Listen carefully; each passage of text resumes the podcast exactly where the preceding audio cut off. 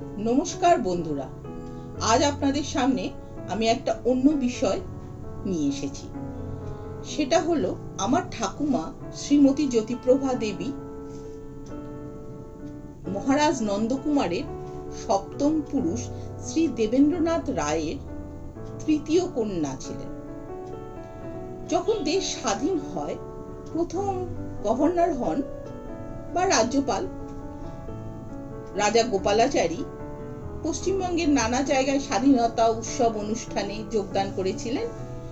বহরমপুর মুর্শিদাবাদে গিয়েছিলেন এবং মহারাজ নন্দকুমারের বাড়ি। এইসব কারণে তিনি বহরমপুর মুর্শিদাবাদ কুঞ্জঘাটা রাজবাড়িতে গিয়েছিলেন এবং কুঞ্জঘাটা রাজবাড়ি থেকে তাকে আমন্ত্রণ জানানো হয়েছিল। কুঞ্জঘাটা রাজবাড়ি থেকে রাজা গোপালাচারীকে নানা রকম উপহার দেওয়া হয়েছিল। তার মধ্যে আমার ঠাকুমা একটি নিজে হাতে কবিতা লিখে উপহার দিয়েছিলেন এবং পাঠ করেছিলেন। সেই কবিতাটি আপনাদের সামনে আমি পাঠ করে নিজেকে গর্বিত ও ধন্য মনে করছি। সেই কবিতাটি পড়ছি এখন আপনাদের সামনে। যেই কবিতাটি আমার ঠাকুমা তাকে উপহার দিয়েছিলেন। কবিতাটির নাম মৌন মুখর মৌন মুখর স্তব্ধ প্রাচীরে অতীত কালের শত স্মৃতি ঘেরা কি লেখা রয়েছে জানো?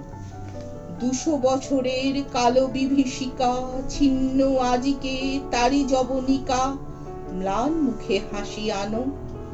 বিস্তৃত এই নির্জনতায় নন্দ কুমার আজিও ঘুমায়। জীবন কাঠি কি এনেছ?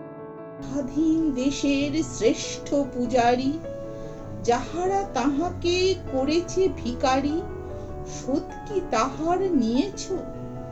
ভগ্ন প্রাসাদের প্রতিধূলিকণায় তব লাগিনিতে আঁকে আলপনা, সার্থক হলো আজিকে।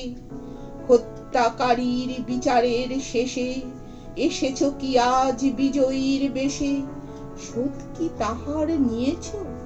রাজকুমারী জ্যোতিপ্রভা দেবী কুঞ্জঘাটা রাজবাড়ি। এইটা লাস্টে লিখে আমার ঠাকুমা কবিতাটাই ওনাকে দিয়েছিলেন। নমস্কার বন্ধুরা। আপনারা কবিতাটা শুনে বুঝতেই পারছেন যে আমার ঠাকুমা শ্রীমতী জ্যোতিপ্রভা দেবী কতখানি ট্যালেন্টেড মহিলা ছিলেন। কিন্তু তৎকালীন যুগ হিসেবে বা এই ধরনের কোনো প্ল্যাটফর্ম ছিল না, সেজন্য তার এই এতখানি প্রতিভা মানে প্রচার হয়নি। আমি এই কবিতাটি আপনাদের সামনে তুলে ধরেছি। আপনাদের কেমন লাগল কবিতাটি যদি আমাকে জানান, আমি নিজেকে ধন্য গর্বিত মনে করব।